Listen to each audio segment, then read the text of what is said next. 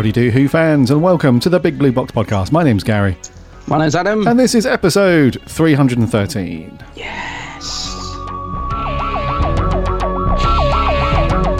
One day I shall come back. Yes, I shall come back. Until then, there must be no regrets, no tears, no anxieties. Just go forward in all your beliefs and prove to me that I am not mistaken in mine. Our lives are different to anybody else's. That's the exciting thing. 'Cause Nobody in the universe can do what we're doing. Uh, I've reversed the polarity of the neutron flow, so the TARDIS should be free of the force field now. You may be a doctor, but I'm the doctor. The definite article, you might say. The trouble with time travel is one never seems to find the time. Change, my dear, and it seems not a moment too soon. Unlimited rice pudding, etc., etc. I am the doctor. For now, for this moment, I am the doctor again. The ground beneath our feet is spinning at a thousand miles an hour. And the entire planet is hurtling around the sun at 67,000 miles an hour. And I can feel it. We're falling through space, you and me. People assume that time is a strict progression of cause to effect, but actually, from a non-linear, non-subjective viewpoint, it's more like a big ball of wibbly-wobbly, timey-wimey stuff. I could be a curator. I'd be great at curating. I'd be the great curator.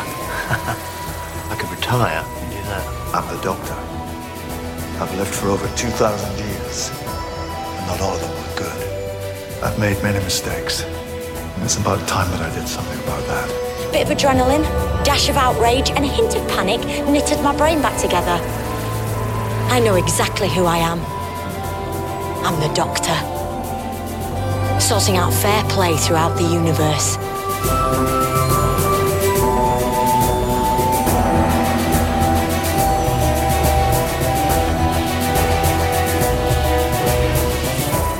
Hey, hey, hey, Doctor Who fans. Welcome back to another week, another episode. This is 313.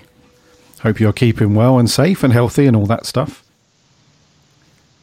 And we've gone back to the old, the old slow news, dude. We've gone Oh, you- back you- to You tumbleweed. didn't say this. You didn't say the slogan. I'm coming up to that, don't worry. Oh, you building up to it? Oh God, I thought you'd forgotten. Yeah. Phew.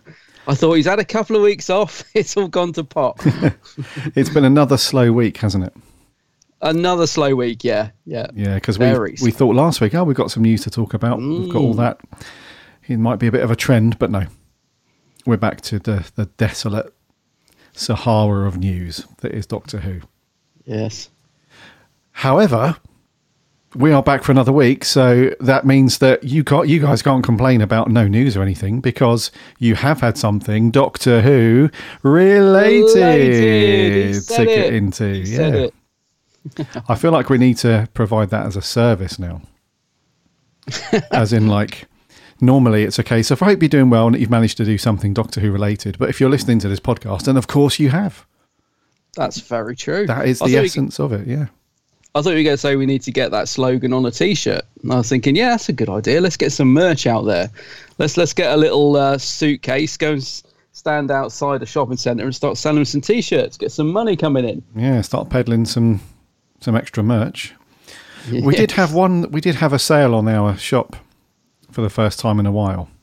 Oh, you should have let me know because I need a new T-shirt. I, I can't fit into the old one.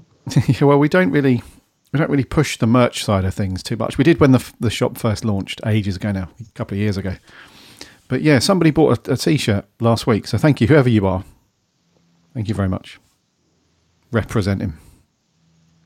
Maybe, yeah. It, it's the logo, isn't it? Our T-shirts have got the logo on. It's not our faces. It's not a T-shirt with like our Oh, God, no, ugly no. mugs on. No, no, no. No, if it was our faces on though, we wouldn't sell any. We wouldn't have sold any. yeah, we'd have sold zero. but now we've sold one. Hooray! No, I need to get. Uh, is the sale still on? Because uh, I need to get a new T-shirt um, and I need to get a mug because I think you've changed the design and I've I've still got the old mug and I feel a bit, you know, outdated. So Yeah, yeah. So it's still got the same the same is logo. the sale is the sale still on though? Uh, I'm not sure. Uh, Ah. Red, it, we we run a store through uh, Redbubble, and sometimes I have a sale on. Sometimes it just depends. You have to have a looky, have a looky, Oh, see what's on there. But on the subject of the store, any of our listeners that want to pick up any merch, there's a link in on uh, on our website in the top right hand corner. Very appropriately named. It says shop. Just click on that, it'll take you over to Redbubble. You can get a range of t shirts, both men and women sizes, sweatshirts, hoodies, stationery, a nice Doctor Who Big Blue Box podcast mug for your Yeah. morning brew. It's all good. It's all good over there. But we haven't we don't really push it really. I don't know why. No, I, I, I, I genuinely had forgotten we'd even got a shop, and it's a good shop as well. Oh, it is, it's cool.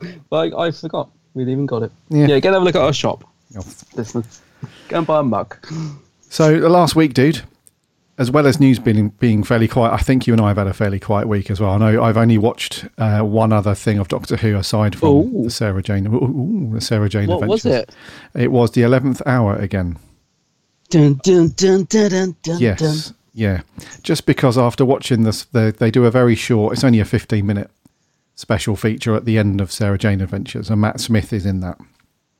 Oh right, okay. Yeah, yeah. and I was just in the once I'd watched, you know, that happens a lot with doctors when you see them in other things, other programs, or in a special feature or something like that. It does get you in the mood sometimes. So, yeah, I thought, what, watch what Matt Smith should I watch? Couldn't decide, so I just went to the beginning again, which I don't mind at all. I'm not hating that because it's a cracking episode, as we've said. It is a good one, so- yeah. yeah. So I watched a bit of Matt Smith too. That was nice. I don't really get. I don't really tire of that episode as well. It's one that I can reach for semi sort of regularly and and watch that. It's pretty good. No, it is a good one. Yeah, I've watched that. I've watched it a few times, and you know the Matt Smith era. I think, especially series five, um, is quite enjoyable on a rewatch. I think. I'm quite, well, yeah, maybe not so much series six or seven, but series five is uh, is is one I tend to reach for if I'm if I'm in the mood for a Matt Smith.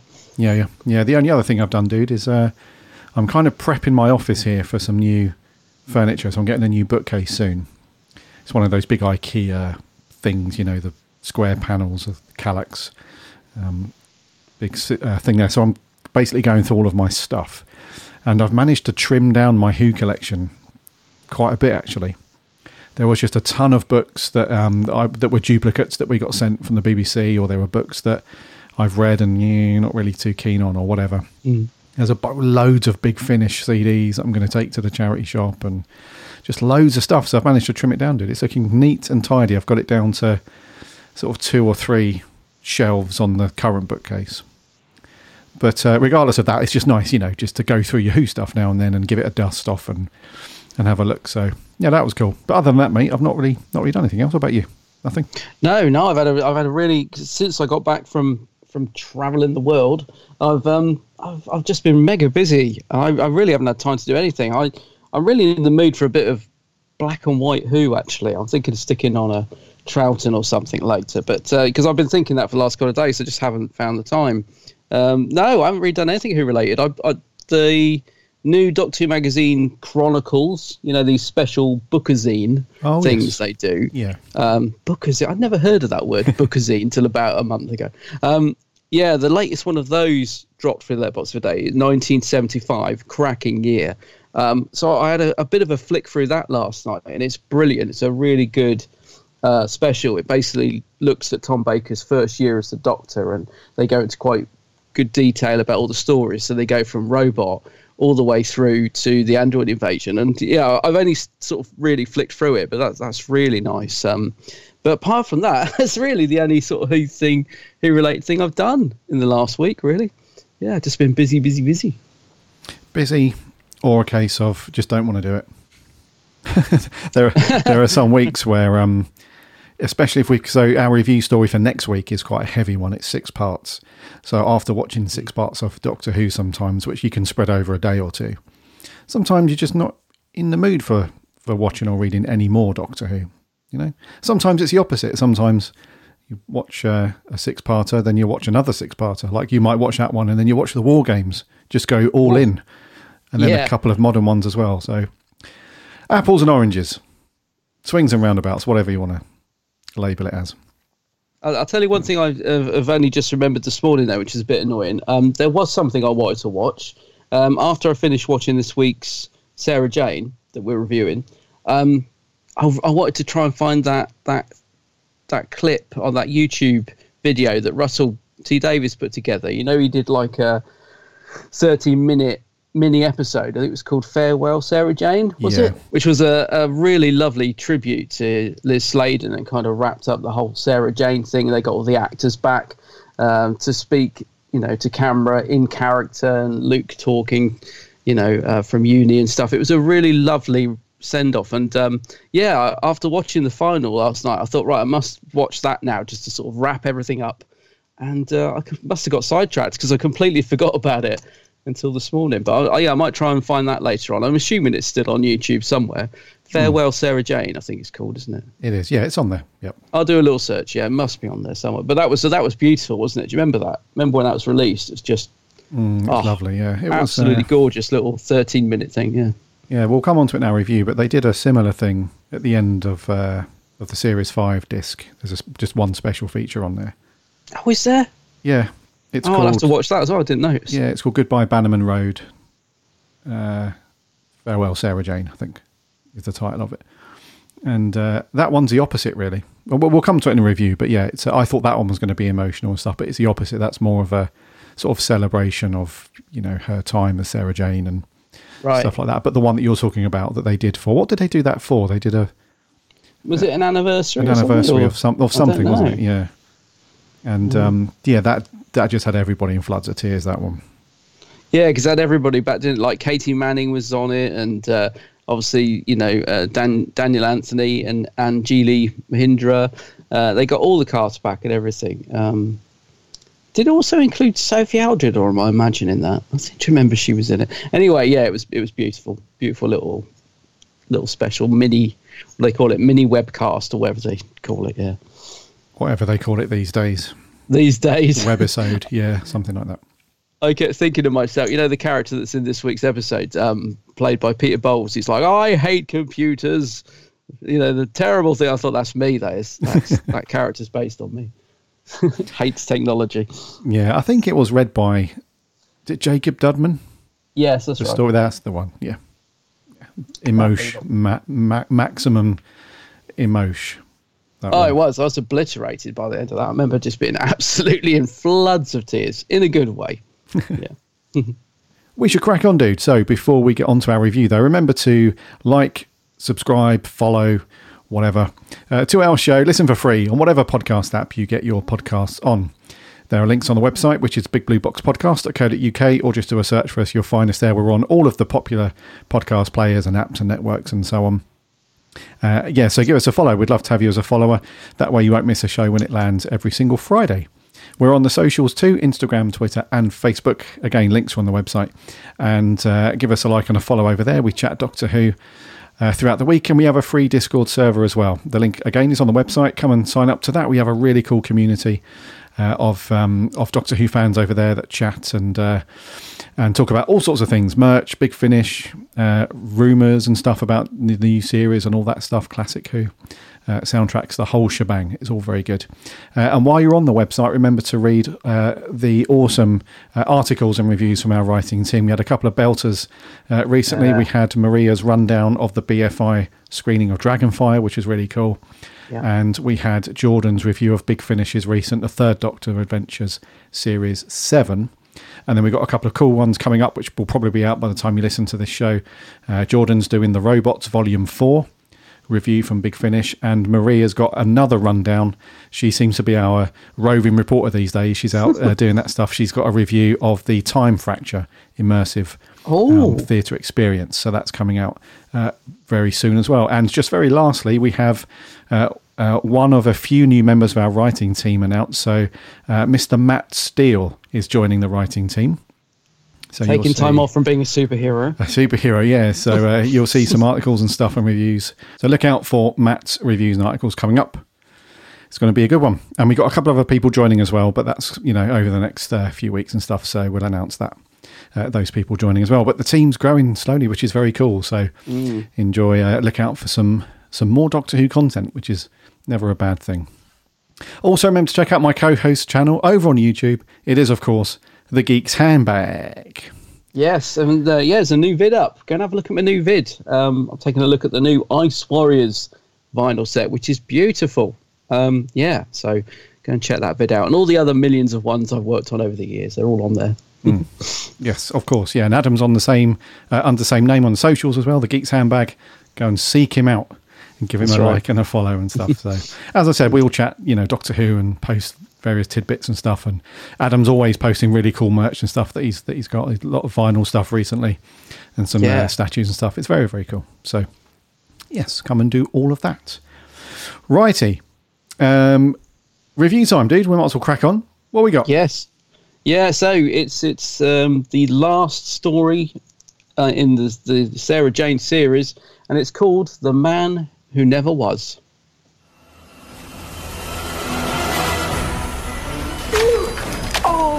Welcome home.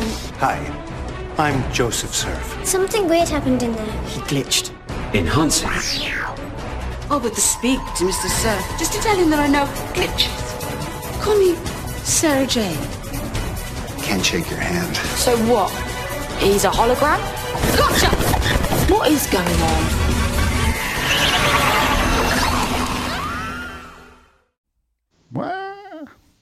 More Ready, Gary? Always. Rightio, the final then. The final, oh God, the final ever Sarah Jane adventure story. It was first broadcast back on the 17th of October 2011. That was part one, and then the second part went out the following day on the 18th. It was written by Gareth Roberts, directed by Joss Agnew, and stars the uh, the attic crew that we've seen uh, since you know the beginning of series five, which is very short, admittedly, uh, with the addition of Sky um, and uh, Tommy. Tommy Knight's back, Luke's back for this one. Yeah.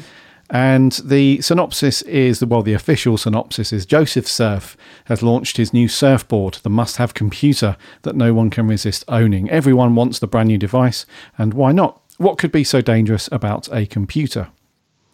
So that's the official synopsis, but it's a bit weak, really. So the the, the story essentially is the there's a, a character in the in this called um, uh, Harrison, played by James Dreyfus, and he essentially has bought slaves from another planet. He's played he's paid millions of millions of pounds uh, for the um, uh, the Skullions from the planet Skullos. Uh, there is uh, little slaves, and um, at first, th- on the on face value, you think like, okay, this computer is something sinister. You know, there's something dangerous within the computer. They want to get this device out to everybody, but uh, it's a bit of a ruse, really. What they really want to do is uh, he's created this um, sort of uh, digital human, if you like, uh, to do the promotion and everything, like this perfect, you know, salesman sort of CEO kind of pitch for this thing. And ultimately, he just wants to hypnotize and brainwash everybody into buying these computers, even though they're complete crap.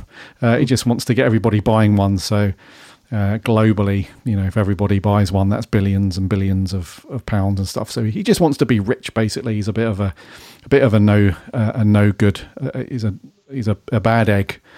Uh, Basically, so uh, this one we have a bit of a team up thing sort of going on. So Luke and Sky team up and they go off and do stuff. Clyde and Rani they team up and do their thing, and Sarah Jane's off doing her thing as always. And it culminates with uh, Harrison uh, being beamed up across uh, up to the the um, the the rescue ship that turns up uh, from Skullos. So I'd like to think, and probably a lot of viewers like to think, that he would end up being a slave uh, wherever he Yeah. ends up with those guys. And that's it. They kind of save the day, and the whole thing sort of wraps up. I think they sort of retrofitted in this um, this ending, this like a little montage of of cool scenes for Sarah Jane, and they used the voiceover that she did from way back in series one, I think. Yeah. Uh, some of that stuff, and then that's it. That's that's the end of it. So to wrap it all up, dude, what are your initial thoughts? Mm. Um, so, I mean, I knew because obviously we know this wasn't supposed to be, you know, the, the Series 5 final. Uh, I think there were, you know, quite big plans for the other three episodes, which sadly never got made because, as we all know, um, Elizabeth Sladen very sadly passed away.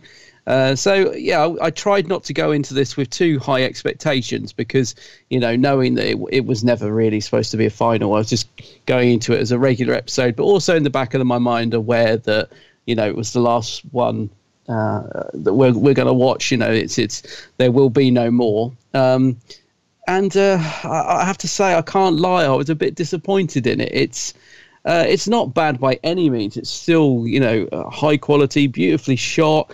The cast, I have to say, are all giving great performances. To me, it's a, an example of um, of a script that's quite thin. You know, the story, actual story on it is quite thin, but the cast really make the most of it and, and bring that script up massively. Um, all of them, actually. I mean, especially Liz Sladen, but they all really bring this quite feeble storyline um, to you know to a higher level, if you like. So it was a, an enjoyable watch, still good. Um, performance is excellent. But it, yeah, just as a story, you know, just if I take away the sort of um, nostalgia, emotional side of it, of it being the last Sarah Jane story, I can't lie, I didn't think it was that great. It's probably one of my least favourite from the series. Um, but then, having said that, because the others are so strong, to me, this one just falls a bit by the wayside because it's nowhere near as strong as some of the stories we've had over the five series. Um, and also, it's gone back to that sort of very, it's the actual idea, you know, these creatures controlling this hologram. It's, um, I don't know, we've seen a lot better ideas in Sarah Jane over the five series. And I think that that's the sort of thing I'd expect in series one when they're sort of finding their feet and it's still a bit child childish and it's not you know we've said particularly this series um, and maybe the latter half of series four the progression in sarah jane it's definitely sort of taken on a slightly more adult tone dealing with you know slightly more you know adult themes like homelessness and stuff this one's just a very kiddie story and um, yeah I, I enjoyed it but it it I couldn't help but feel a little bit disappointed and I have to say even when it was sort of wrapping up towards the end, I knew they were going to do something like a little montage because obviously they would have had to have tagged that on just to sort of wrap up the Sarah Jane adventures. But even that I felt was a bit disappointing. So they, they use a lovely monologue from Liz Sladen talking about having a family. Love that. Um, which I think was they sort of cobbled together. It is from series one, but I think it's like an alternative take, so it's not exactly the same. Um, but the clips they use, I was thinking like all the amazing things that have happened in in the Sarah Jane adventures over these five series, and the clips just seem really random. It's like the odd shot of a UFO flying into the sky. There were a couple. The the, the end shot of of Liz Sladen is beautiful, but I don't know. Even that felt a little bit rushed. Um, I was, you know, I don't know. I was just a little bit disappointed when it finished. I have to say, but um, but still good, still still of a good standard of television, and still an enjoyable watch. So don't get me wrong, I still enjoyed it. Um, I don't know, maybe I just wanted to be a bit like I said about that Rusty Davies thing, the farewell Sarah Jane. I mean, when I watched that, I was that moved me like you wouldn't believe. I was in pieces, and I think I was hoping for a little bit more of that from this, but um, maybe I shouldn't be too harsh because they were probably very limited in what they could use or do because you know of uh, Liz Sladen passing away. So maybe this is sort of the best they can make of what they had uh, mm, recorded yeah. and stuff. So I don't know, but it, yeah, still good. But I, I just feel a little bit, mm, little bit uh, disappointed in it as a story. Yeah, I'll read you, mate. I'll read you. Mm. I'll read you. It's it's difficult because uh, it's kind of that unexpected end, isn't it? This is absolutely mm. not how they planned to finish up. And I've no idea if they planned on doing a Series 6 after Series 5, even. I'm not sure, but because the ratings were quite low at this point. Oh, were they? yeah. Mm. Uh, so, yeah, so if we think about Series 1, the average for that was sort of 1.6 million yeah. an episode on average. I think it started at 1.4 and peaked at 1.9 or something. So on average, it's like, you know, 1.6 ish. And then series two, the average is uh, 1.1, I would say. And then mm-hmm. with series three, the average is under that then. So it's like 0.8. We had a big spike with the wedding of Sarah Jane Smith, the David Tennant episode, oh, obviously. Right, yeah. That shot way back up. But then series four, we're down into like 0.7, 0.8. And then series five, it's down again. So I'm not sure. Maybe from BBC slash CBBC perspective, they were probably thinking of pulling the plug anyway. I would have thought, but then again, I'm not sure what other programs on CBBC were pulling in either. So I'm not I'm not 100 percent mm. sure on that. But um, so obviously, all of Series Five was definitely planned and stuff. So it's difficult to know how they were going to plan and what they were going to do for the, that final episode in Series 5. Had they made the decision that Series 5 was always going to be the final series, then we probably would have got a really nice um, send off, not just for Sarah Jane, but the other the other characters and cast members as well. Mm. So it's kind of difficult to. It's it's almost like a double edged sword, isn't it? Because you want to have, uh, you still want to put out a decent, solid story. You want to have a good, enjoyable Sarah Jane story, but at the, the same time, the the producers and everybody making the shows like, well, how do we? We've already done it. We've already done all the stuff for it. So how do we make it a nice send off at the same time? So mm. really, the only thing you can do, you can't go back and change any. Obviously, you can't go back and reshoot anything. You can't refilm anything. Uh, the the only thing they probably could have done is maybe shot a scene with the other characters reminiscing about they could have done like a fast forward in time sort of thing and they're reminiscing about their time with Sarah Jane and stuff like that. But yeah. you know, that's a little bit kind of I don't know, that that would seem probably just too too on the nose, you know, to so really the only thing I can do is put that little that nice little montage at the end and the really mm. nice closing. You know, the the story goes on forever, sort of thing. Yeah, which was nice. Don't get me wrong; it's a nice little wrap up at the end. Yeah, yeah, yeah, yeah. So yeah, dude, it's uh, a it, it's a difficult one, and like you, I'm kind of disappointed in the story because it definitely feels like one of those mid-series. Yes, I'm not going to say filler too much, but it does feel like one of those mid-series kind of average-y well, not average. It's still good. You know what I mean? It's, uh, we always. I don't think we've ever had a Sarah Jane story that we said, you know, that was rubbish. So, you know, so it's not a rubbish story. It just feels no. like that. You know, it, it, feels like maybe episode four would have been a really good story. Like it, it would have picked up like it tends to do because um, if I'm, I'm, looking at this nice chart on Wikipedia for all the ratings for Sarah Jane, and it always has the same trend. The first two episodes, so the first four parts, are kind of average, and then it spikes up for some reason in the mid series. Mid series, oh right, it always seems to go up, and then it sort of trails off again towards the end. So I'm confident that episodes uh, four and five probably would have been really good. Mm. We would have had a couple of belter stories on those, you know. So uh, but the story overall, yeah, it just feels a bit. Oh, uh, yeah, just kind of it just good, but not as good as Sarah Jane c- can be that we've seen. Mm. I guess is the best way to put it. We've reviewed such a so um, uh, just amazing stories, haven't we? Since we've gone through it since series one, and it's capable of being one of the best shows on TV without question.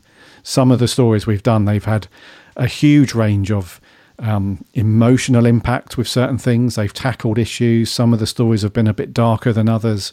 Some of them have just been all out, such enjoyable adventures and stuff. It's been amazing. So this one feels like, yeah, you know, it's just not up there with those absolutely amazing ones, but still, still okay, still okay, but not the one that you would ideally want to go out on. But circumstances being what they were, your hands are tied. You, you, there's nothing there's nothing you can do about that. So. Mm-hmm. I was yeah. going to say I don't know much about what was planned for the other three episodes in the series. I think scripts were ready to go. Um, so I think I've heard I've seen a few of our listeners who have commented, which we'll read out at the end. They've mentioned uh, a story called Battle on Bannerman Road. Um, so I don't I don't know of this. So maybe I need to look it up online. And that sound just the title sounds exciting. Um, I remember hearing rumours of Ace uh, supposedly making an appearance. I don't know if that was going to be in oh, yeah. the second half yeah. of this series or if that was planned, you know, just something that was planned maybe for a future series. So yeah, you're right. This to me, I think if it had been, if this had been in the middle of series four and we were reviewing it and we'd still got another three episodes plus another series to watch, I think we'd probably be looking at it differently, saying, well, it was an okay episode, it was enjoyable, you know, nothing special, but still good. But I think you're right. It suffers from being the last ever Sarah Jane episode because it's right at the end of the series final and you just want so much more from it which it just can't give because of the circumstances around it. So yeah it's it's hard to judge it really because as an actual story itself it's fun it's watchable but it's a very flimsy storyline. It is very much a mid series story. It's not filler like you said it's it's better than that but it's just a mid series story which um, unfortunately is now turned into a series final with with a, a nice bit tagged on the end to wrap up the whole series.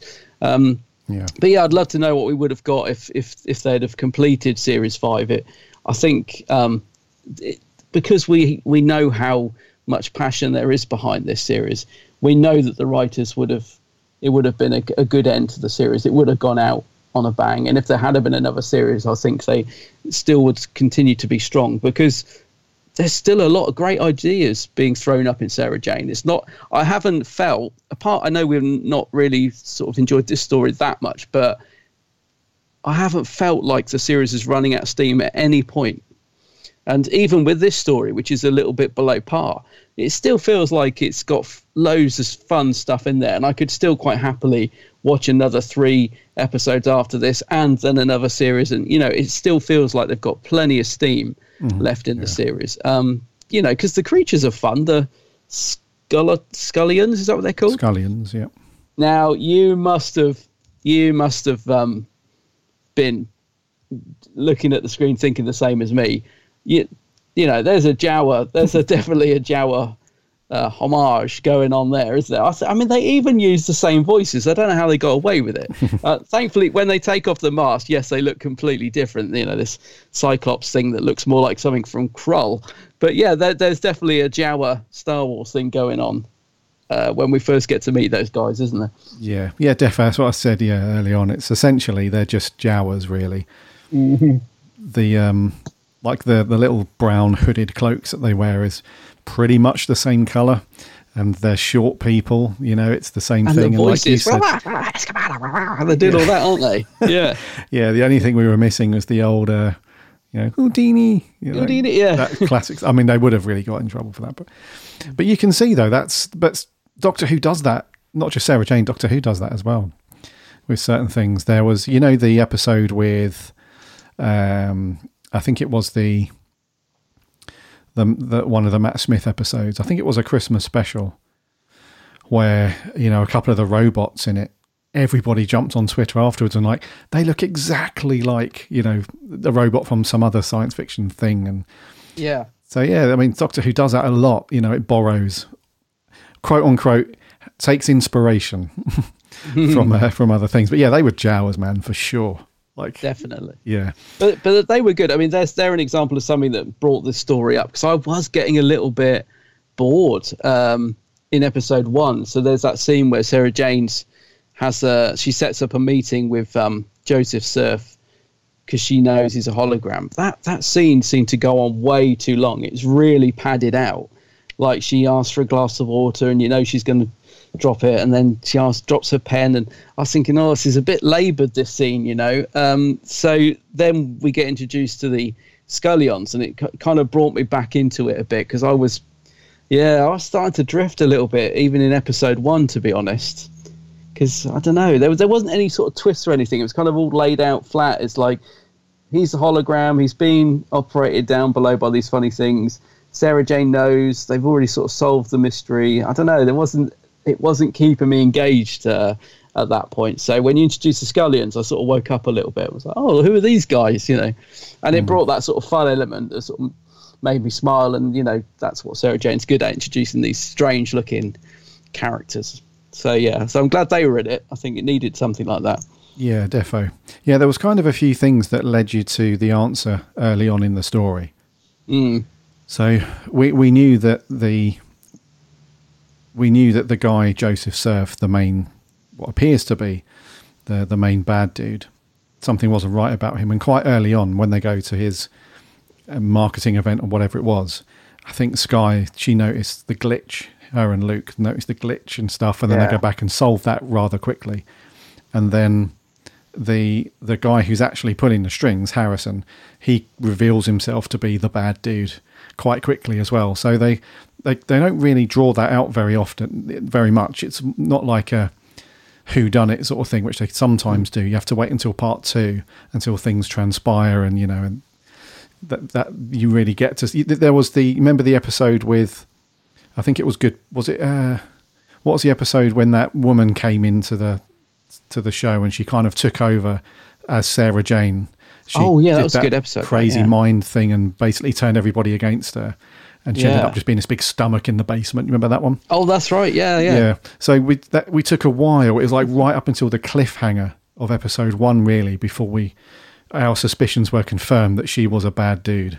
And then in part two, as that went along, then her plan starts to be revealed and culminates with a quite a good cliffhanger. Whereas with this one, a lot of stuff was kind of revealed in in part one already. So we knew what was going on, and like you said, if it wasn't for the little the little Jawas, it would have been a fairly um, a- a- not boring, but it would just would have been a, a more drawn out, expected sort of thing. And then in part two, it's really just uh, what's the word? Just sort of paint by numbers. I think in part two, Yeah, it's just we know that Harrison's going to be stopped. We know that uh, the Serf do Joseph Serf, is not a threat because he's not real anyway. So it's really just down to how do they deal with Harrison. And then we have the the little thing, don't we, about the pen? You know, that becomes like the main objective for a while. It's Luke and Sky get the message out to to Clarny to um Yeah. to go and get the pen. That's the thing because that's the thing that's he's got the Jawas trapped in the little collars, hasn't he? Because they're like punish. Oh, yeah. Master punish. You know, they've got like the the Dobby from Harry Potter sounds sort of go, voice going on. And that's it. That's really it. It becomes less about uh, dealing with Harrison and the, the the manipulation. You know, the hypnotist, the hypno that that that angle sort of gets pushed way to the sideline. Then it Yeah. just becomes about we need to rescue these little dudes. You know, and put a stop to Harrison, which happens kind of like I said, paint by numbers. They're up on the roof. We know they're going to get rescued. He comes up, and then that's it. We, I don't know. We, we, it was just very predictable that that was going to happen. You know. Yeah, I think that's it. There's no. It, thi- I think you've hit the nail on the head there. This story uh, by Gareth Roberts, it's it's very paint by numbers, isn't it? it? It's kind of doesn't feel like there's much effort or imagination really gone into it. It's uh, even the glitch thing. I mean, haven't we seen that before in Sarah Jane? Didn't did we have that a few episodes back? Or my getting? I'm sure there was another episode where someone was glitching and they realised. But I don't know. Maybe I'm getting confused. But I, was, I could have. yeah, I could have swore they'd done that that idea in a different episode. Um, one thing I was uh, confused about as well because, as we've said, this wasn't supposed to be the series final, but they bring Luke back. Um, Luke comes home, and that seems like the sort of thing they would do in a final. They, you know, they want to bring all the characters back, and I re- o- obviously thought K9 was going to make an appearance because Luke's made a dog whistle, but he doesn't. That never gets used. That feels like an idea that was sort of thrown away. But so I'm thinking, so yeah, this was never going to be the series final, but they brought Luke back, so we got quite a, a crowded attic team now, uh, even without K9. Um, and I, I felt that it suffered from that a bit as well, because although it was great to see Luke back, um, and it was nice for him to finally meet Sky, and that's probably the reason they brought him back mid-series, or would have been mid-series. So you know he gets to meet Sky, and he sees his room is no longer his room, and all that's really nice stuff. But yeah, it did create a crowded attic. So Rani and um, Clyde don't really get a lot to do. Um, uh, they're you know they're the they sort of stand around in the attic for episode one, looking at the Serf computer board, and they and I kept I thought oh dear now that see this is what happens isn't it? You've you've got nothing for these characters to do. So in the second episode they get to dress up and pretend to be man and wife to go into the institute. But even then there, there- there's nothing for them to do. They just sit down and help break the pen at the end. So uh, yeah, I think it suffered from that as well because I kept thinking, so why have they brought Luke back? Like, what's the in terms of the story? Like, what is the reason for him being there? Because, like I said, if it was a final, you think, yeah, it's the final. We're bringing everyone back, having a big ending, but that's that was that wasn't what this story was about. So I don't know. I think that sort of didn't really help because there wasn't enough storyline to sort of have all the characters and and give them something to do. Yeah. Yeah. Yeah, no, I, I totally agree, dude. And so so that part of it's a shame, isn't it? But having said that, there are some cool, some cool little moments in here. Yeah, yeah. There are some cool moments. There's a scene where Sarah Jane's on the phone to Harrison, and she's trying to uh, get back to that that building so she can have an interview with with Serf.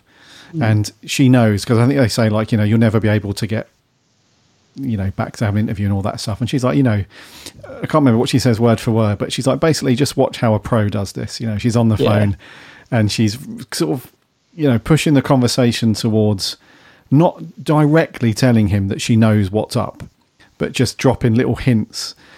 You know, she's like, says something like, you know, I'd hate, you know, for this, you know, to have, you know, any glitches sort of thing. And he stops on the stairs and he's like, ah. Mm. So he, then we have that funny little thing where Clyde's trying to follow along the conversation because Sarah Jane's like, I know that he knows that I know, sort of thing. We have that, and Clyde's like confused, but nodding along. He doesn't want to come across as stupid. So we have really nice scenes like that, and uh, and she has that nice moment, doesn't she, with uh, uh, with the guy that she used to know, or you know, they. He, he still fancies her really, bad. you know. He's got this, Yeah. you know, sort of. I guess he views her as like the one that got away, um, uh, which is really nice. And uh, so, was that that Peter Bowles? Was it? Was it Peter Bowles? Peter Bowles, yeah, he's, Yeah. A, he's a really great, good actor as well. Mm. He's, um, you know, uh, I was really surprised to see him turn up, and he's. I wish he'd been in it a bit more because he's he's really just a side character, isn't he? And I thought, oh, Peter Bowles is, uh, well, or was a very well known actor, you know, in the sort of seventies and eighties, and um, I think he gives a really lovely performance as well because he's he's not in it very much but he's he's taken it seriously and he's totally got the part, hasn't he? He totally understands the mm. role that he's playing. He's somebody who knew, used to know Sarah Jane. I think he, she says he was a, an ex-editor of the magazine she worked on, which is a nice throwback to when we first got introduced to Sarah Jane in Doctor Who. Um, so it, it just feels like a really believable character, and he plays it really, really well. And I, I almost wanted to see a bit more of him in it um, because I just thought, yeah, there was you know nice relationship straight away between him and Sarah Jane. He's you know this old friends thing, and he's got a bit of a you know twinkle in his eye for her and stuff. So yeah, I liked him. I liked Peter Bowles in this. So I thought it was really good, and all the stuff that he hates computers and and all that. I thought that was good fun because obviously when he's hypnotized, he's loving it. And then when he Yeah. when he breaks out of the spell at the end, he's all like, "Oh, I told you, computers are rubbish," and all that sort of stuff. So, yeah, it's a nice performance from him, and Yeah. uh, it's, it's nice to see him pop up. Yeah, good actor, Peter Bowles. Yeah, no, it was good, and I think the, the the scene with Clyde and Rani as well when they were when they were husband and wife sort of thing. Uh, Yeah. that was kind of cool because they also they've been dropping these little nuggets, haven't they, along the way for the past Yeah. what series and a half, I guess, about those two having a, a thing for each other, and uh, and it was quite cool when uh, Clyde finds out that they've sabotaged the real couple's flight or something. They've been stranded at Orly Airport, wherever it was. And Yeah. so, and then Clyde comes in and he's taken aback just for a second. He's like, "Oh, you look really nice," and she sort of gives him a look as well. And and that's it. And that's all they do because I, I think because it's a CBBC show, I don't think they could be too direct really with, with that stuff. But they do. Um, they do really progress that. Like every episode now for the past, I'm going to say the past eight or nine episodes. I think those two have had a little moment here and there.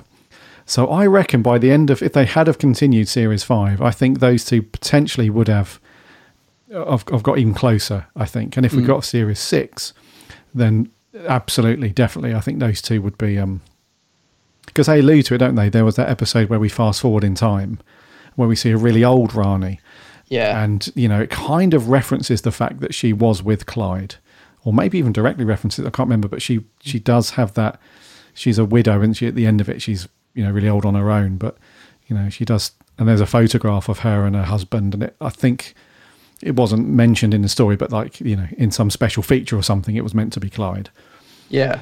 So I think yeah, so that that's a really cool, and they're quite funny together as well. Like you can tell that even back then, back in uh, what do we say? It was 2011.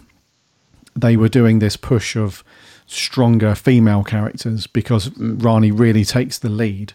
Even when those two are together, she's the one that's pushing the plan forward. You know, she's Yeah. almost in control. Like Clyde wants to open up the laptop and and you know have a nosy around because he's confused. He's like, "This is just a piece of junk." You know, let's see what's going on. And Ryan is like, "No, but if we are going to do it, it's on my rules, sort of thing. She takes charge, and so those two are they are quite good together. It's a good team up. Yeah, definitely. I mean, there, there's a bit in this as well near the start. Uh, the Rani's being a little bit that you can tell there's a bit of friction between I love it that you call her oh, do I did I So say the Rani? Oh, I can't get out of the habit of doing that. Rani, sorry. Um, you can tell that there's a bit of friction between them, and I thought, what's going on? and they allude to the fact that Clyde apologizes for, um, you know, what happened in the previous story with the the girl, the homeless girl, doesn't he? He said, "Oh, sorry about that," as if, and it, you know, it's alluded to that Rani's jealous about that. So I'm thinking, okay, you know, but it's it's done in a very subtle way that you just, you know, you can pick up on it, but it's not sort of too in your face. It's just there's a little bit of jealousy from Rani there, and they they've sort of carried over that strand from the other story. So that was good. Um, I just wondered, do you do you think, do you think, if they'd have gone on to do a series six, do you think um, Clyde and Rani might have left and and been like a Luke character that sort of came back every couple of episodes or once a series or because I'm sort of thinking that you know by series six they might have wanted to sort of freshen the series up a bit. And maybe it was you know they've been in it a while now and a bit like we've introduced Sky the new character so she's replaced um, who who was the girl that they had before the other Maria. young girl? Maria. So I'm thinking do, you- do you think there would have come a time if they'd have carried on the series, maybe series six, seven, where Clyde and Rani had sort of got to a certain age and it was just natural that they should leave the series and maybe just make the odd appearance. Could you see that happening? Because I, I can totally see it happening. Yeah, I think so. I'm kind of in two minds about that. I think one one path that they would have potentially gone down is one of them leaving, hmm. which I think would probably be Rani. If I'm being honest, I think she would likely have gone off, and she's a reporter of her own, so she's not really following in the footsteps of Sarah Jane anymore. I'm not saying she'd nec- necessarily go off and do the stuff that Sarah Jane does. She'd probably get mixed up in the odd bit and report back, and she'd have to come back and help those guys like Luke does and has done in this episode. So I think probably one of them. I think Luke. Uh, sorry, I think Clyde would have stuck around. uh, To be honest with you, I don't think he would have gone off and landed a big high flying job. So I, th- I think Rani would have done that though. She probably would have left and maybe gone. I don't know, London somewhere. I don't know. Uh, Yeah. Done her own thing, but come back every now and then. Or the other way that they would have done it is probably um, Luke would have come back as a regular, and he would have probably led stuff more rather than Sarah Jane, if that makes sense. So I think those two together, like a little family thing, because they do they do build on that quite a lot in this episode, and they kind of tease the others a little bit as well, don't they? They say, "Oh, this is a family outing again," sort of thing. So Yeah. so I think yeah, I think Bannerman Road would have become more of a Sarah Sarah Jane, Luke, and Sky sort of thing, but then uh, Clyde and, and Rani would have just popped back in more so. Clyde, I think Clyde would have been, been around more. I, I can't see them introducing any more characters because it's even with the three of them if they just decided to stick with those. So that's enough, really. Yeah, because Yeah. I'm just thinking, you know, um, Clyde and Rani, they're, you know, they're, they're, they're getting older. You know, they're, they're growing up on screen. They can't play school kids forever. Like uh, Daniel is 33 now. you know, so they would have at some point had to acknowledge that you know that they've got to leave school, or maybe Clyde could have. Uh, gone on to sort of be an art student or something because you know, they, they they do mention his art a lot. I mean, he, he does that really cool picture of Sky, doesn't he? At Yeah, the end, cool. which is a- Yeah. See, this is the lovely thing about Sarah Jane. Even when you get a story like this, which yeah, it's okay, it's good, but it's nothing special.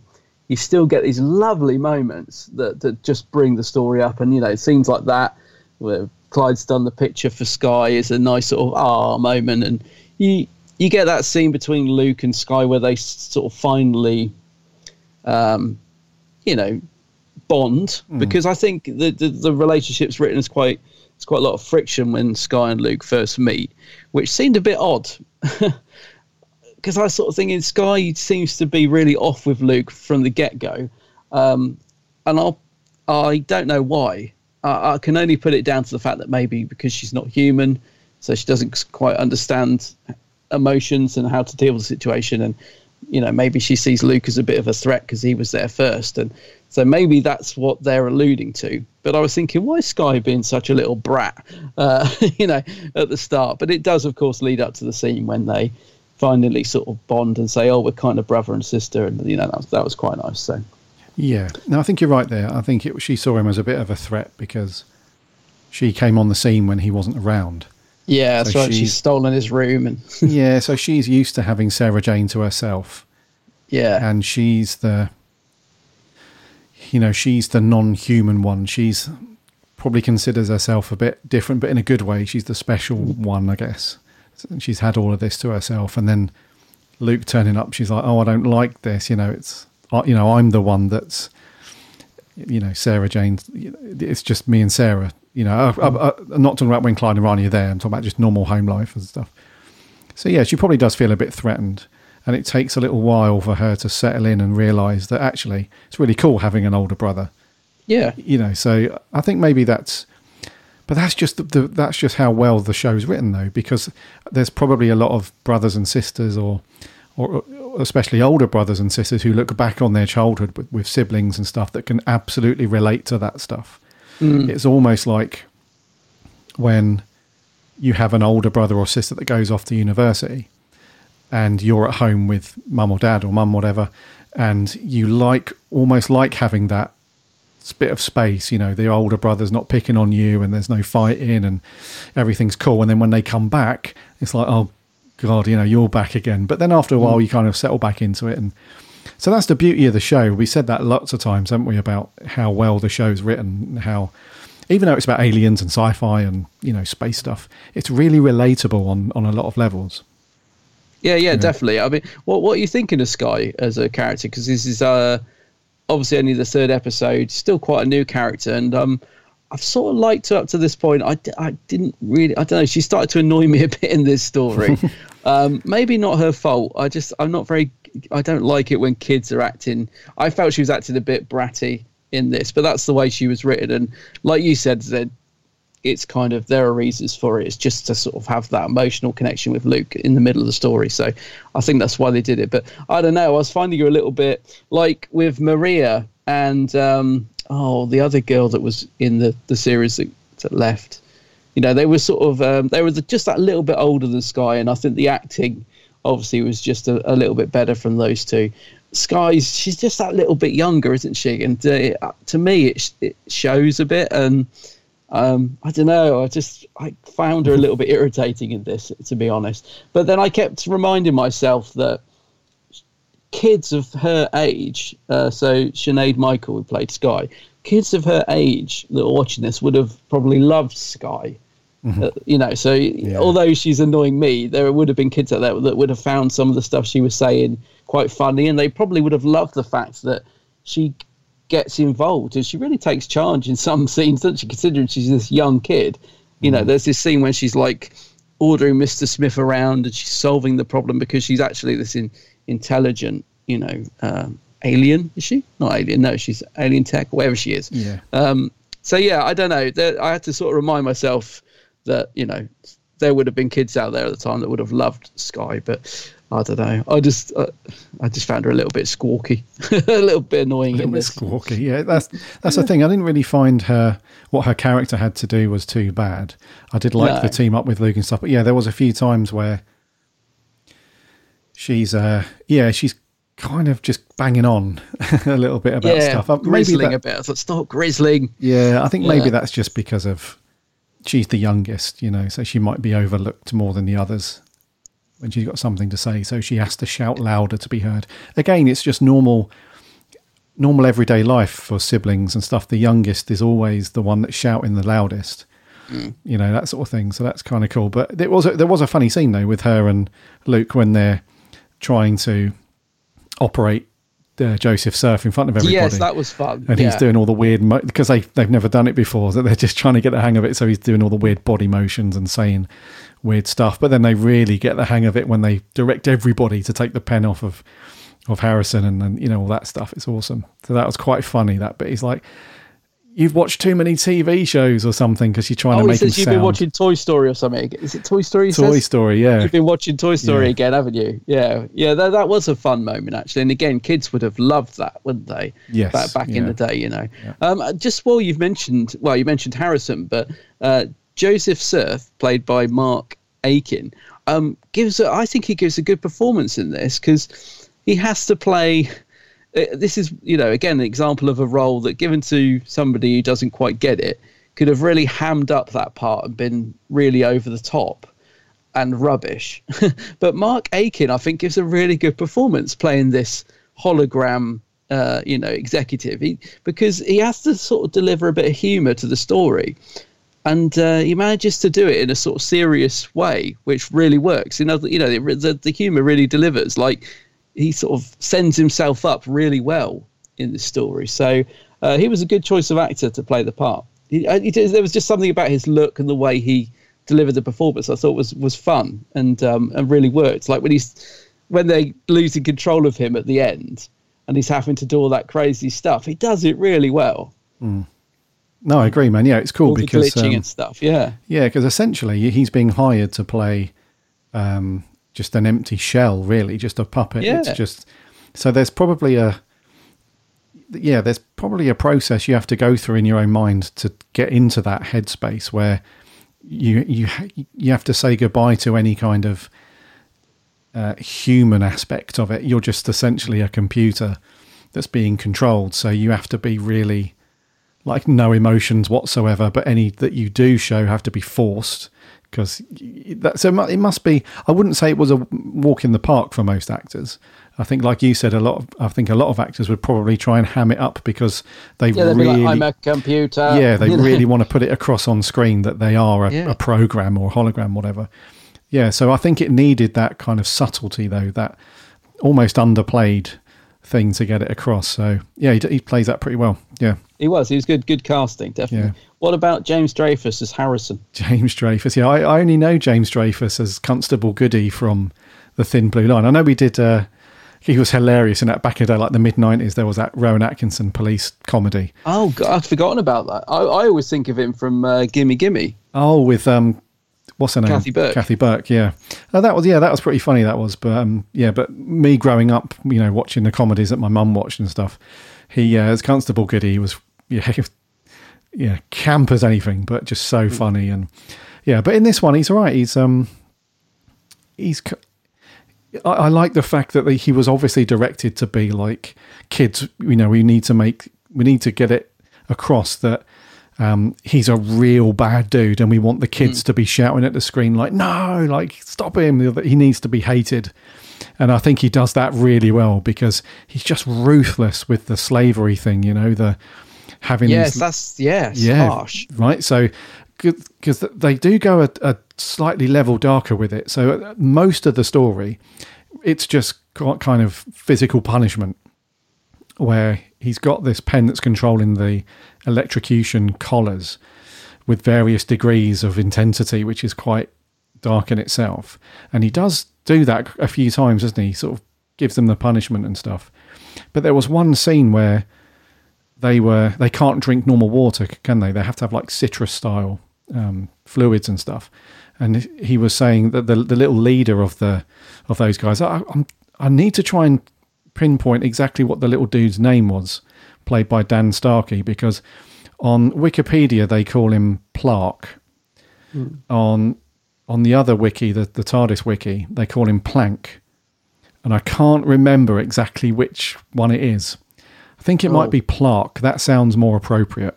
It does, yeah. Yeah. Plank sounds a bit. Yeah. Yeah. so um, yeah, there was that scene where he's like, "We're thirsty, you know, we thirst," and uh, he just puts the hose on him. He's like, really nasty. Yeah, Yeah, like even like in order for these guys to even just survive, they obviously need to, to drink and eat and stuff like that. But he denies them even that.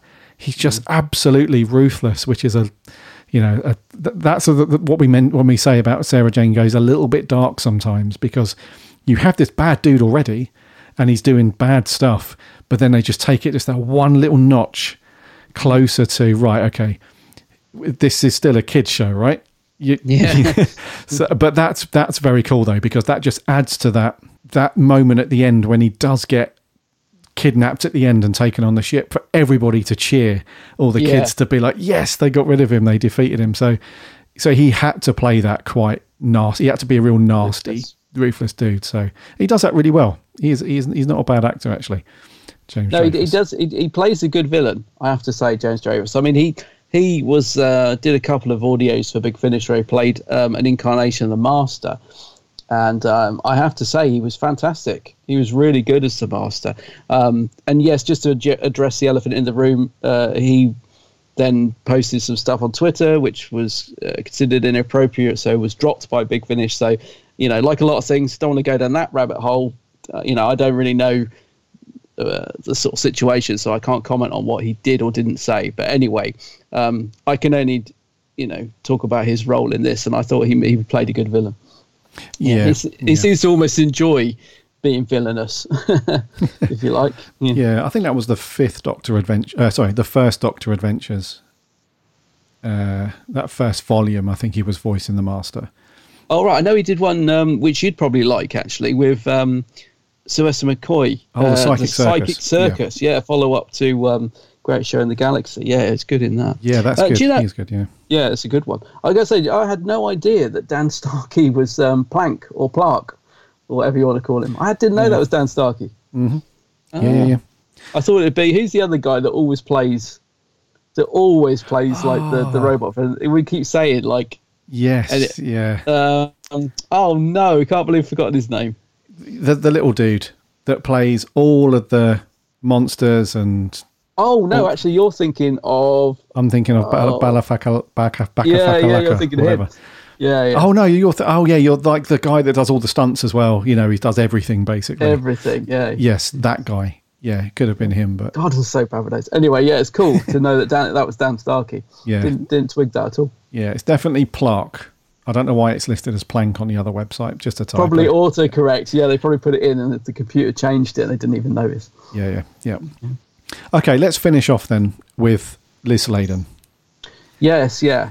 Uh, I mean, she just delivers a really laid back, fantastic performance, doesn't she? She's so natural in her performance, um, you know, and just fun with it as well. You can tell she in every scene she's just delivering. You, you'd never. It's it's hard to believe that um, she passed away so soon after this, and you know, it's you, you look at her and she just she looks amazing. The performance is amazing. You know, it's it's it's hard to comprehend really to think she, you know and i don't know how ill she was at this point or if it was near the beginning i don't know but yeah but a great performance from liz. It's um she's been phenomenal throughout this whole series really. Uh, she you know it's not been any time where i felt like ah liz was a bit on autopilot there or whatever. You, she just seems to relish the role of sarah jane. And Yeah. uh, she's so lovable as well. You just you just want to be around sarah jane don't you you would just love to be in her company. I think. hmm Yeah, Yeah. yeah. It's um in in that special feature on the on the Sarah Jane that final thing on on disc on the last disc, uh, they have um they have a few people on. So they have um uh, Daniel Anthony, they have uh, Anjli Mohindra and stuff talk, but they also have Gary Russell on there. Oh, And- yeah. yeah, and he was saying that a few people did know they they knew that she was ill, that she had cancer at that point. Um, but I think it was just the suddenness of it. I think she became ill with something, like really suddenly, which might have been because of she had cancer or, or something. I'm not sure, but just that out of the blue. And I, th- I think he does mention he's like, well, there was a moment where they thought, so what do we do with the show? And I think it was Russell T Davies that was like, I think he just said he decided within a second, like we can't replace, you know, we can't. It would be, it would be crazy to, to to bring in another character to either play Sarah Jane, it'd be crazy, or to replace her with somebody else that could lead, you know, the new Attic crew and stuff like that. So, um, so it was it's like you said, it's crazy to think that right up until that point, she looked, she still looked amazing. She still looked. You, you would never know. Like if you didn't know, like if somebody who wasn't aware of the situation watched the man who never was, the last thing that you just wouldn't even think about it. You wouldn't suddenly think, "Did she have cancer when she was filming that?" You would just never consider it. She just on point, on fire, looking brilliant as she always did. Um, cause yeah, you wouldn't think, oh, she looks a bit. You know, you can tell she's a bit tired there or something, Mhm. would you? You know, there's nothing. There's no indication. There's no falter in her performance or anything. Yeah. yeah. Yeah, which is makes it that kind of makes it even more sad and uh, heartbreaking in a way because you think, well, I, I don't know, there's somebody with so much life in them still and energy and stuff. It's like ser- the rest of Series Five could have been a belter. It could have been amazing, but yeah, I, I, I guess the only thing I think I could have seen them doing. I know Russell said he, you know, would never replace Sarah Jane, and I don't think any actress should replace her. I know her daughter's gone on to play Sarah Jane in a couple of audios, the Lost Stories, and, and she she does a great job actually. She because she sounds like Liz, and uh, she seems to get the character well. Who's that? So sorry? I think um, Liz Sladen's daughter. Oh, yes, Um, yeah. Oh, I've forgotten her name, but uh, yeah, Liz Sladen's daughter. She's done a couple of audios for Big Finish, um, and she's very good. And I must admit, when I first heard that they were recasting, they were you know going to get her to play Sarah Jane. Uh, even though it's her daughter, a little bit of me was like, "Oh no, you shouldn't. No, you shouldn't. Ha- and nobody else should play Sarah Jane." And then I listened to the the audio, and I thought, actually, um, you know, she does a great job. It's um, Sadie Miller, isn't it? Sadie Miller Yeah. does, does a very good job, and it is her daughter. So I, I've kind of got over my initial thing. But in terms of TV, you know, if they were ever to bring the character back in the new series, I don't think they should ever that should ever happen. I don't think anybody else should play Sarah Jane. I think if they were going to try and continue the sort of legacy or, or or even intertwine anything into the Sarah Jane adventures, I think it would be the Ace spin-off that we're all crying out for.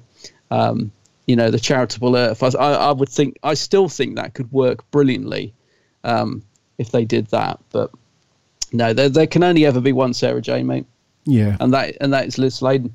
Yeah, exactly, mate. Yeah, and uh, a lot of people were saying similar things as well in that in that special feature. Like Matt Smith was saying that uh, it's absolutely incredible that she spanned across a, a couple of generations where Mm-mm. women and, and and girls loved her in classic Who and stuff, and then to come back years later and have a really successful because it was a, a successful show. Let's not beat around the bush. Mm. It did do really well on CBBC. It was one of the highest uh, viewing uh, shows on at the time for a live action show as well, not compared to cartoons or anything. But and then she was kind of gobsmacked, really, that the other doctors wanted to come and appear on the show. So when they were looking at, okay, should we get David Tennant to come on? Uh, apparently, when they said this part's going to come up, can we put a, you know time in the schedule to film Sarah Jane? Like without hesitation, both of them, Matt Smith, they were like, yeah, like absolutely. Jumped at it, yeah. Yeah. So, and I think he also said that he predicted that if she hadn't have died, she probably would have appeared in Doctor Who by now, in in in the current series. Gary Russell, he, he basically says if she hadn't have died, there's no two ways about it. They would have brought her in to appear in a storyline in modern Doctor Who. So Capaldi onwards. Oh yeah, I was going to say yeah, because Yeah. obviously she was in School Reunion, yeah, Yeah. which was which worked brilliantly, didn't it? As a sort of springboard to to reintroduce the character of Sarah Jane. Yeah. Uh, you know, it's, Yeah, because Gary Russell also said that as well. When she was, when she, she got the phone call to, to come in to, to star in School Reunion, she phoned him and said, "What do I do? Um, am I crazy to say no? Am I crazy to think?" You know, and he was like, "What are you doing? Like everybody loves you. Like you've got to come and do it." And she's like, "Well, I wanted to say my knee jerk reaction was to say yes, but I told him that I'd think about it and just." She said, "But I really want to do it. But am I crazy? Am I too old? You know, is the character out of touch, sort of thing?" And he was like, "Just do it. It'll be amazing." yeah, Which is cool. no, and it and it, it, I was going to say it totally worked, didn't it? I mean, she she's still, if anything, she's e- even better. You know, I mean, just she's so strong. She's such a strong lead that she works brilliantly in Sarah Jane, but she also gives room for the other actors to to shine through as well. I think that's what we've sort of got from watching all, all of these series is that the whole cast are just a, such a, a brilliant ensemble that they work so well together. You know, you she doesn't steal the show, but she's absolutely amazing in it. But the other cast really shine around her as well. I think she sort of, you know, they all sort of work together so well. Um, I just want to really end, mate, by saying how much I've enjoyed Sarah Jane Adventures. It's um, it's hard to believe that it's taken me this long to watch it. I, I, you know, didn't watch it when it went out. I've no idea why. I think I watched maybe two or three episodes when it was actually on the TV. Bought the box set. It sat there for ages, just gathering dust until we decided to review it. And um, I don't know the reason for that. And I keep thinking, uh, I'm so glad that we went from the beginning to the end like this because I have loved this series. I I now place this way above Torchwood. I mean, I, I like Torchwood, but the Sarah Jane Adventures has a magic to it that I could now that we've finished it, I will quite happily just rewatch this again and again, maybe from the start to finish again, maybe go back and watch some of those episodes that I've that we've loved. But there's been so many, and I think maybe the reason it's sat there is because I, like a lot of people, thought, oh, it's a, probably a kiddie. It's probably a kiddie version of Doctor Who, isn't it? No, it's so much more to it than that. And um, I'd recommend this series to anybody. It's so such a feel good, fantastic series made with so much love. I mean, you can just it just emanates from, you know, from the show, and so many good series for it to have that standard from series one all the way through to series five, even though it's ended on a a little bit of a damp squid, should we say? It's still a good story because the rest of them um, are so high. We've rated it so highly, haven't we? Hardly. Yeah. I don't think we've had any. Maybe apart from this one, we've had hardly any story where we've been like, mm, that wasn't very good. I think maybe one other story we said was a bit flat, but the rest of them have, have been such Yeah. high standard. We've loved it, haven't we? Yeah, and I'm glad you said that, dude, because I think our whatever our risk score, our review scores end up being for this, that's absolutely not indicative of what Sarah Jane is. You know, it's not a reflection on everything. And yeah, and that's I, I'm glad you've said that because it's I don't want to end up I don't want to finish this on a sad note about Liz Sladen, however hmm. heartbreaking that is. But as a show, I mean, what an achievement to have a spin off from Doctor Who that actually works and hmm. stands on its own two feet. Oh, be, hmm. Even though they've drafted in two doctors to appear in two stories, that's not. That's absolutely not the. That that's not prop. Those actors appearing in the show are not propping up the show. That that's just a nice to have. Mm. They're like everything else, and like you said, if any of our listeners have not watched Sarah Jane before, and you've thought, oh, I don't know, it, it appeared on CBBC, it must be for you know little kids. You know, it's like Adam said, it's absolutely not that. It's loads more. It's mm. got loads of layers, and it's it's relatable, and it does have that. It, to me, it does have that Russell T Davies era magic about it. It's got it, Definitely. It feels like Eccleston's first series, David Tennant's first couple of series. It, it feel it's got that kind of uh, high point feel to it. You know, a, lo- a load of the people that worked on Doctor Who also worked on Sarah Jane as well. A lot of the crew, a lot of the writers, Russell obviously, and a lot of those people. So it has that same amount of love poured into it. And um, so yeah, anyone that's not watched it yet, defo, absolutely. You can pick up the. Uh, I think Amazon Prime Day is going to finish by the time this goes out, but the box set for Sarah Jane is on a Prime Day deal at the minute. It's reasonably Is it? cheap, but even if that's gone, you can find it on eBay. It's always people are always selling it on eBay, and you can pick it up relatively cheap. But definitely get it, defo. I'd, I'd rec- if anybody likes Doctor, I'd recommend it, and uh, it has a really good progression. That's the other thing I would say about this series. It so, like I said, because my box set sat there for quite a while, being unloved, and I've no explanation for it. I can only assume because I thought it was going to be too kiddie. Um, there is a progression to it, which and a, and a really good progression. So from the very first episode of it, yes, it has that CBBC vibe. It is a little bit, chi- you know, childish at times, but it, like you said, it has so many layers that bring it up above that. So even the first story, uh, what's it called? Is it the Bane? Uh, Invasion Bane? of the Bane, I think. even that first story, yes, uh, finding its feet a little bit, maybe a little bit more childish. But as I said, as the series goes on and on, it just gets better and better and better. And it's, I'm just amazed at the standard of quality over the over the five series. Um, I didn't expect us to. I expected there to be more, you know, subpar episodes. We've really enjoyed it. I mean, every episode pretty much has been a belter, and there's been very few that we thought, um, you know, weren't that good. So, just the quality of it. So such a great series. I, I love that box set. Now I look at it on my shelf and I think I just can't believe it sat there so long waiting to be watched. It's such a good series, and I, and I just can't wait to watch it all again. Yeah, I honestly can't. dude. I already miss the Attic Crew. I just can't. Just like being in the company of of these characters. They're great characters. Yeah, I'm the same dude. It's this definitely won't be the last time that um, I'll have watched any of Sarah Jane. I'll definitely be definitely be pulling it off the shelf and, and watching through a couple of good ones. Um, So through series one, the the first one, Invasion of the Bane, was was a good opener. But then we also liked Warriors of Kudlak. Do you remember that dude? Yes, the guy in the coat. Oh, he was great. Yeah. Uh, Whatever happened to Sarah Jane? Brilliant story that's that a one. great one. Yep. Yeah. Uh, the Lost Boy wasn't too bad to finish up with. Then series two, uh, kicking off with the Last Centaur, and that was cool. We had Bradley Yes. Walsh in for Day of the Clown. Uh, that was an interesting one. Yes. Um, uh, the Mark of the Berserker was good. The Temptation of Sarah Jane Smith was really good. Oh, is that the one where she goes back in time? Yeah. That's one of my favourites. I think if it's if I'm thinking the right episode, because I get get No, the titles mixed up. Yep. Yeah, brilliant story that. Yeah, and then it finished off with a fairly decent one, Enemy of the Bane. That was quite good.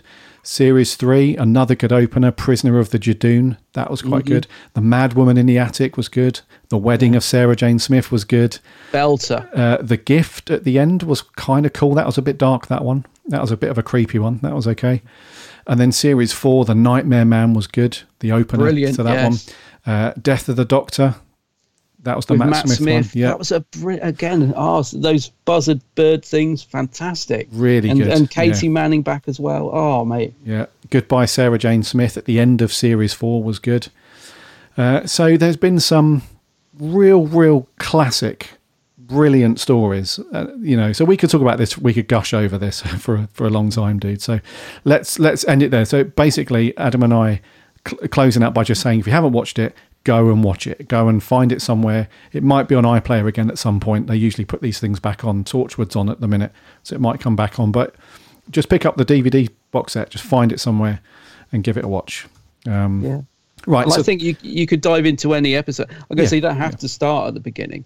Um, if you were to just randomly pick one of those brilliant episodes you've just listed, just go and watch one and just get a vibe from it. Because yeah, they're, they're very very few that I would say, oh, no, I won't bother with that one. I think any of those episodes you could just watch it straight off the bat and enjoy it. Yeah, defo. So then, the man who never was. Let's put a score on this one then. Yeah. So just to reiterate as well, this score is not reflective of how we feel about Sarah Jane as a whole. But for this particular episode, I'm going to give it a 6.5 for me. Yes. Ah, I must admit, that's what I've written as well. I kind of wanted to put it at a seven because I thought, oh, come on.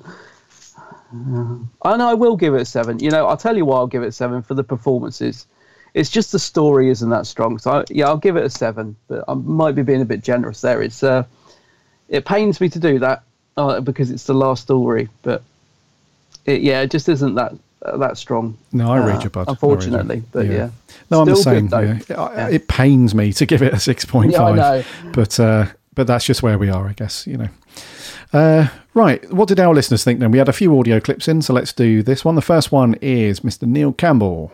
What about you fellas? How's it going? So, The Man Who Never Was, the final installment in the Sarah Jane Adventures. I find the story hard to score, to be honest, simply because it's Elizabeth Sladen last appearance, you know, on screen for Doctor Who, and I think, you know, as Sarah Jane Smith, she stole the hearts of many, you know, over the years. You know, you know, she was obviously introduced, you know, with the third Doctor. She was there with the fourth Doctor. She was back in the five Doctors during the fifth Doctor era. You know, she had not one but two spin-offs. She had K9 and Company and then the Sarah Jane Adventures, and obviously before that, you know, she was back with the tenth Doctor, and then she met the eleventh Doctor in the Sarah Jane Adventures, and I think she's the bridge between the classic series and the new series. And I like, I mean, I think, in my opinion, she might necessarily be everybody's favorite companion, but I think the vast majority of Doctor Who fans would say that Sarah Jane Smith is the greatest Doctor Who companion of all time, considering the impact she's had, you know, and, I've- and I've already listed um, all that already. And Elizabeth Sladen was such a fabulous actress, and Sarah Jane Smith was such a great character. Regards the actual story itself, I thought, you know, that makes me feel good factor. You know, they're all together in the loft at the end, and then they have the voiceover from Elizabeth Sladen, and then they have the wee montage of clips, you know, from the Sarah Jane Adventures. And I thought that was very nice and poignant. But overall, you know, Elizabeth Sladen was fantastic. Sarah Jane Smith was fantastic, and they're like two halves of the same wall. Not at the end of the day. But her legacy will live on forever, and I doubt anybody else will ever surpass her as the the greatest companion ever. Cheers. Oh, nice one, Neil. Yes, Neil struggling to score it a bit like ourselves there. Yeah. Two halves of the same walnut. yeah, I get what you're saying there. Yeah, that's lovely. Yeah, thank you very much for that, Neil. Uh, moving on, this is Sammy Satine from Down Under. G'day, Gary and Adam. Sammy Satine here. So, the man who never was. Apparently, he's like Steve Jobs, but he invents the surfboard. Even though he's a hologram and an alien race gets exploited to do it. Poor things. Luckily, Sarah Jane, Clyde, Luke, Rani, and Sky to the rescue! It's alright. I don't think this is the note Liz would have liked to end on, but maybe it is. Who knows? Farewell, Sarah Jane. May you forever live in our hearts. And on Big Finish. I give it seven surfboards out of ten. See ya. Seven Another surfboards. Seven, seven surfboards, yeah. They did look awful, those computers, yeah, Let's be honest. I wouldn't have bought one. Yeah, thank you very much, Sammy. Yeah, it's uh, yeah, a seven's a decent score though. So glad you enjoyed that one. It's all good. Uh, and lastly, this is TARDISNet sixty six. The Man Who Never Was is a disappointing end to the Sarah Jane adventures, and it's not really the story's fault as it was never intended as the final story. It's not a bad story, but it's very middle of the road, which makes it look weak by the standards of the Sarah Jane adventures.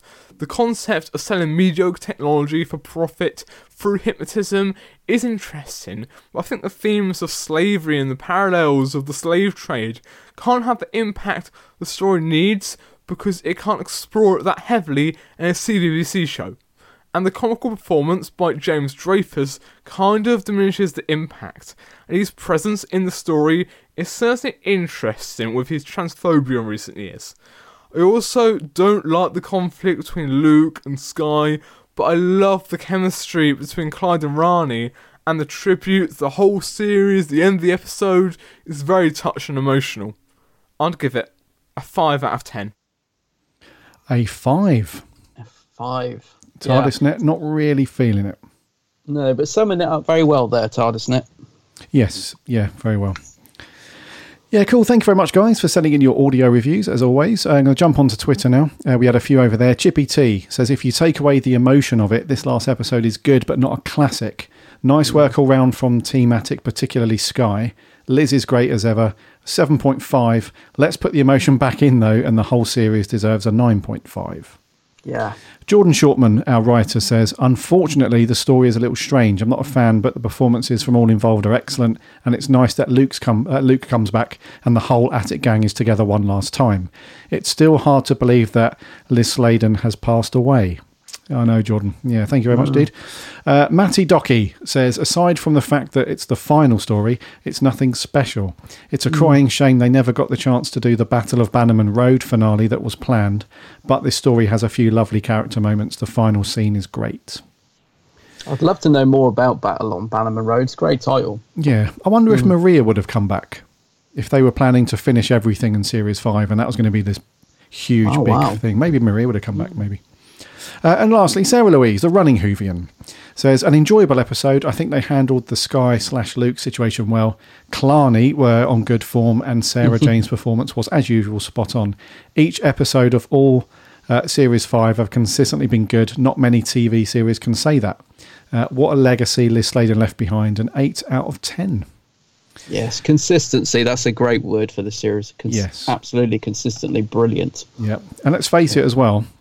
Uh, it's not often that a TV show these days, even in today's standards, lasts for five seasons or five series, whatever. So No, no, Yeah. true. Yeah. uh, we had one over on Facebook, Andrew Stewart. I'm not going to read the whole thing; it's quite long, but um, it says the man who never was is such a great ending and feels like uh, a decent finale to the series, even though it wasn't meant to be. Uh, the slave race thing, uh, you feel really sorry being forced into slavery by Harrison. Uh, Liz Sladen is amazing, especially as this was the last ever episode. She fully recorded, uh, and she was a warrior for not letting anyone see her pain. And he goes on to uh, to say basically, um, uh, Sinead Michael is really good and shows how smart Sky is, even at the expense of Luke. Overall, I give this an 8.5 out of 10. And I cried during uh, the monologue at the end. Yeah, it's sad, dude. Uh, so an 8.5 from Andrew. Nice. High school. Okay. cool. Facebook. Right, so let's put that behind us then in terms of reviews. Like Adam and I said, we're definitely going to watch plenty of Sarah Jane in the future and, and all Yeah. that stuff. But in terms of reviews, that's all wrapped up and done. Let's move forward and look forward. So for next week, dude, what review have we got next week? Well, actually, we'll be seeing Sarah Jane again. because but in uh, but in, in Doctor Who because we shall be reviewing Planet of the Spiders. Ah, Pertwee's yes. last. Pertwee's last story, eh? Six Yeah. Parts. Yes. Some, some good, good, good chunk of classic Who to watch next week then. Yeah, I'm looking forward to seeing Pertwee. Yeah, we haven't done a third Doctor story in quite a while, dude. Oh, I don't think we have. No. No, I can't remember the last third one we did. What was that? I think it was last year. Really? Yeah, yeah, yeah. We yeah, haven't done a- definitely overdue a bit of Pertwee. Yeah, yeah. Yeah, nice one, dude. So Planet of the Spiders, that's going to be a good one. So, uh, right, on that note, dude, uh, let's finish this up for 313. Alrighty.